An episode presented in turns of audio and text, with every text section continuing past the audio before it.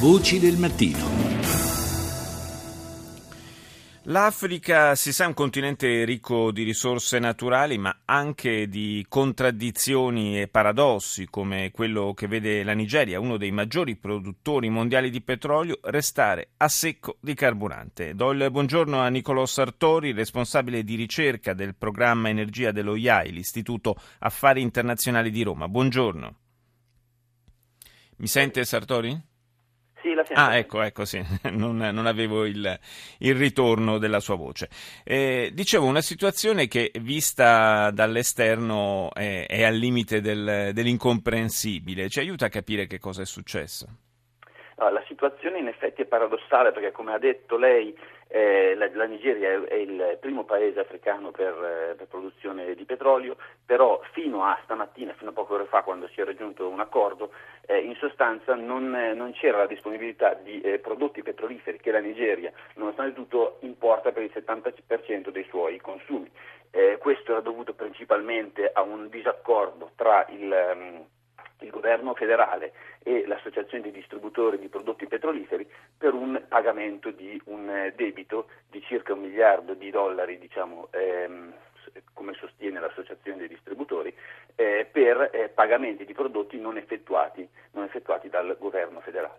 Il per... grosso problema è che ehm, in sostanza, eh, come molti paesi eh, petroliferi, molti paesi che vivono di rente petrolifere, eh, questi eh, prodotti petroliferi sono sussidiati dal, dal, governo, quindi per allentare anche le tensioni popolari, i governi di questi paesi tendono a sussidiare in modo pesante i prodotti petroliferi e eh, questa settimana, in queste ultime settimane è successo che eh, il grosso debito eh, non, non, è stato pagato per le difficoltà economiche e finanziarie sperimentate dal governo federale anche dovuta al crollo, al crollo del greggio degli ultimi mesi e in sostanza eh, c'è stato questo... Mh, questo, questo, sciopero da parte dell'associazione dei distributori. Ma lei sottolineava all'inizio che la Nigeria importa il carburante, nel senso che quindi viene estratto il petrolio ma poi non viene raffinato in loco.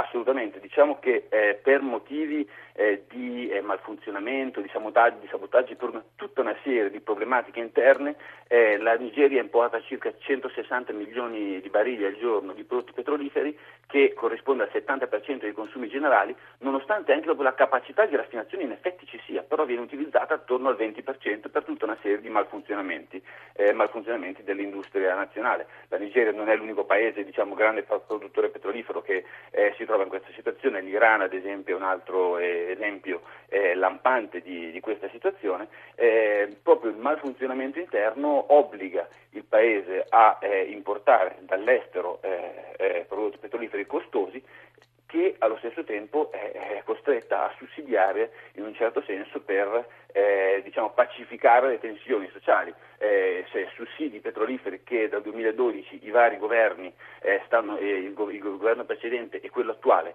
hanno cercato di, eh, stanno cercando di ridurre, che costano a quanto pare, le stime dicono, 7 miliardi di dollari all'anno, eh, si sta cercando di, eh, diciamo, di, ridurre l'impatto di questi consumi, soprattutto in virtù del crollo dei prezzi del petrolio, che, ha eh, sostanzialmente ehm, messo alle corde il budget nazionale, però sicuramente eh, dal punto di vista delle, delle, delle, pressioni sociali e come abbiamo visto anche di, del, eh, delle, delle, necessità eh, di pagare debiti sì. a associazioni come quelle dei distributori dei prodotti, sicuramente crea della, della complessità delle tensioni nel Paese. Beh, una situazione comunque sì, davvero paradossale, me lo confermano anche le sue parole, una situazione che evidentemente andrebbe affrontata alla radice, in qualche modo risolta, per, anche per evitare del, un inutile trasporto di, di materiale potenzialmente inquinante con tutti i rischi che ne conseguono. Io ringrazio Nicolò Sartori, responsabile di ricerca del programma Energia dello IAI, per essere stato nostro ospite.